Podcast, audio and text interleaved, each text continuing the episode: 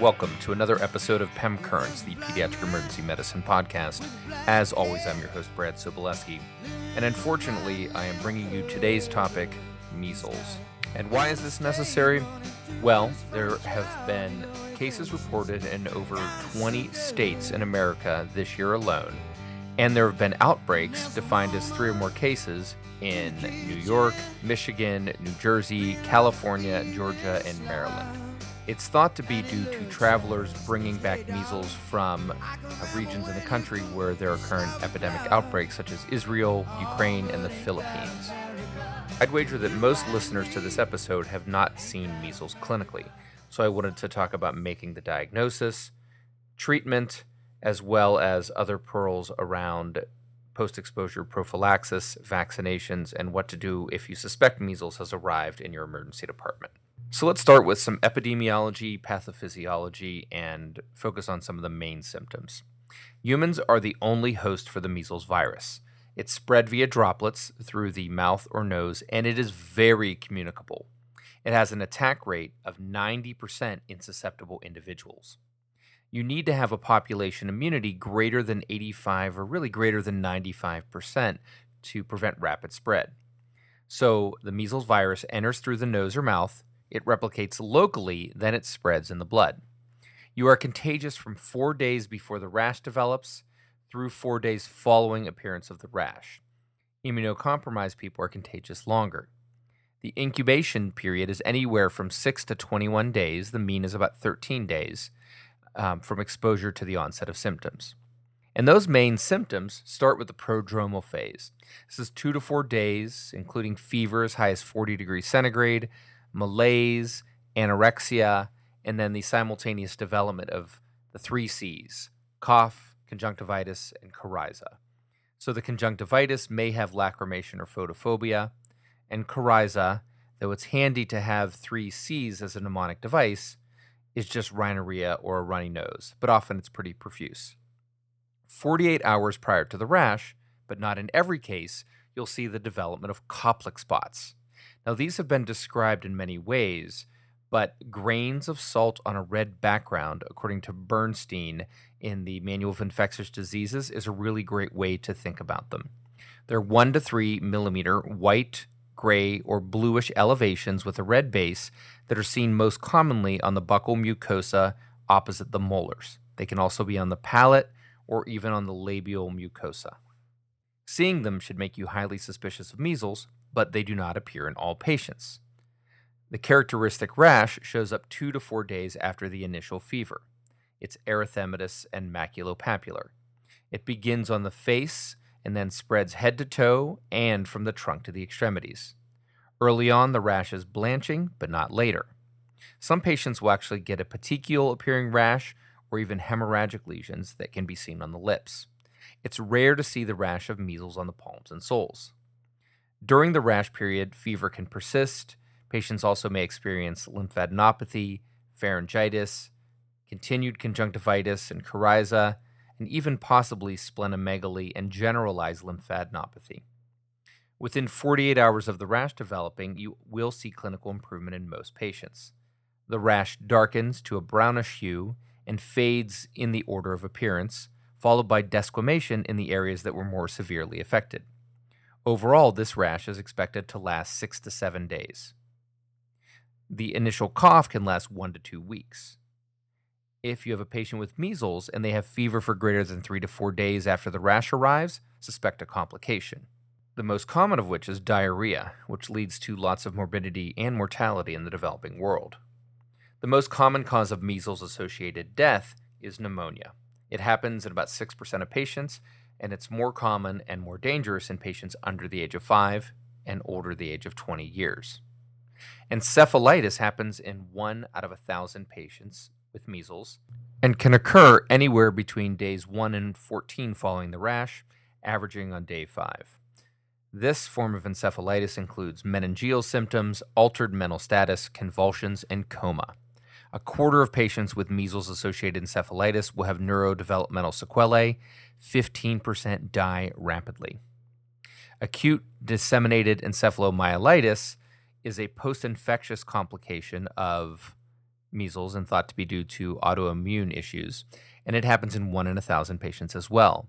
Its symptoms include altered mental status, choreoathetosis, paraplegia or quadriplegia, and worse. The mortality rate is as high as 20%.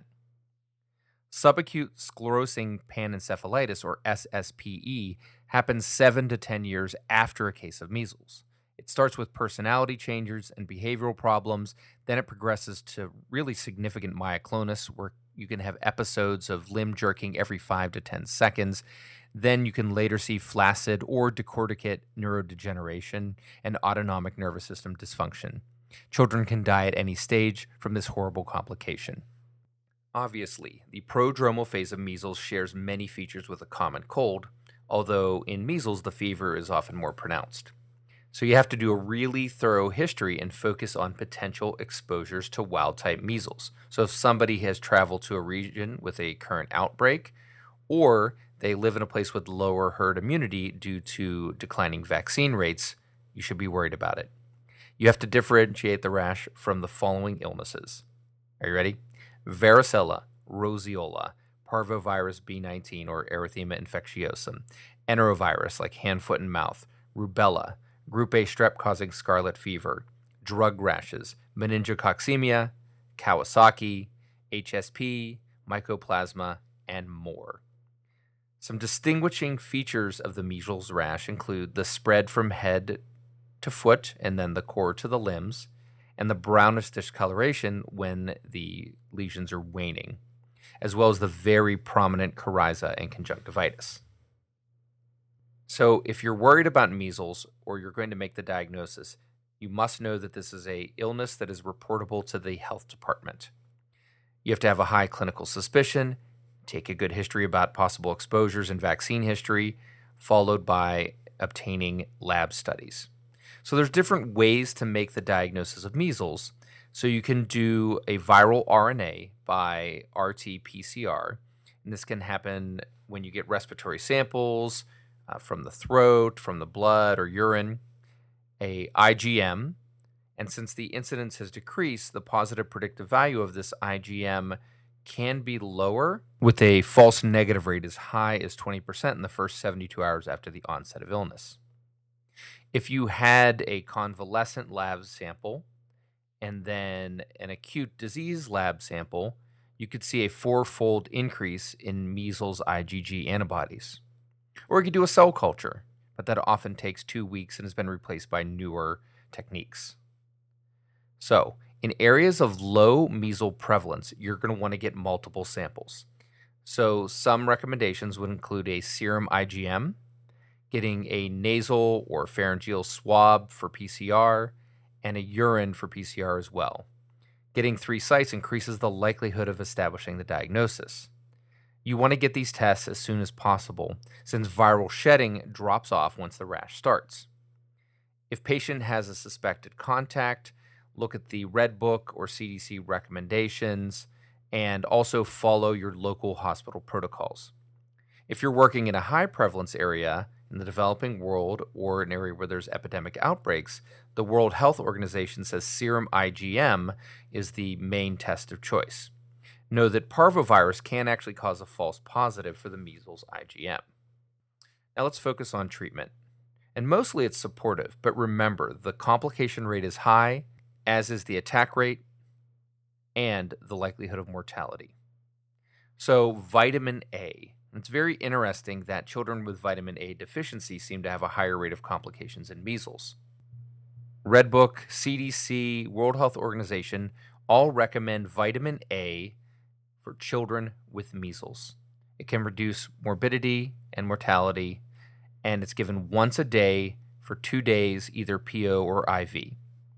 50,000 international units for infants younger than six months, 100,000 international units for infants six months through 11 months of age, and 200,000 international units for children 12 months or older. You would give an additional, a third age specific dose two to four weeks later to children with clinical signs and symptoms of vitamin A deficiency. An example would be a short-gut patient. So there are no clinical randomized controlled trials of ribavirin or any other antiviral for measles. Now, ribavirin is available as IV or aerosol, and you may use it in an immunocompromised child with severe disease. Isolation is incredibly important given high attack rate of measles. Airborne transmission precautions are needed for four days after the rash develops in healthy kids. Expose susceptible patients from day 5 after the first exposure to up to 21 days after the last exposure should be put in isolation and not go to work or school. So, patients that have been exposed but have no symptoms, you should know that immunization is the intervention of choice.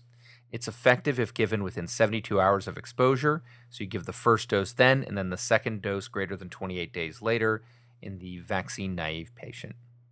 Let me do a little digression into the measles vaccine.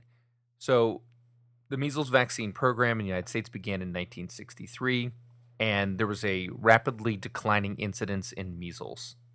Endemic disease that's seen year round was interrupted in 2000. Initially, there was just one measles shot, but 7% in that initial group had a primary failure. So now we do two doses. The only licensed measles vaccine in the United States is a live, further attenuated strain prepared in chicken embryo cell culture. It's available with MMR and MMRV. Single measles vaccines are no longer available. So you can only get it with mumps and rubella, plus minus varicella. The MMRV is licensed for use between 12 months and 12 years. It's a 0.5 milliliter subcutaneous injection. Antibodies develop in 95% of children immunized at greater than 12 months and 90% at 15 months and above. 5% of patients lose immunity years later if they only get the single shot. Therefore, a second dose needs to be separated by at least 28 days. And for the MMRV, it's actually recommended for about 90 days.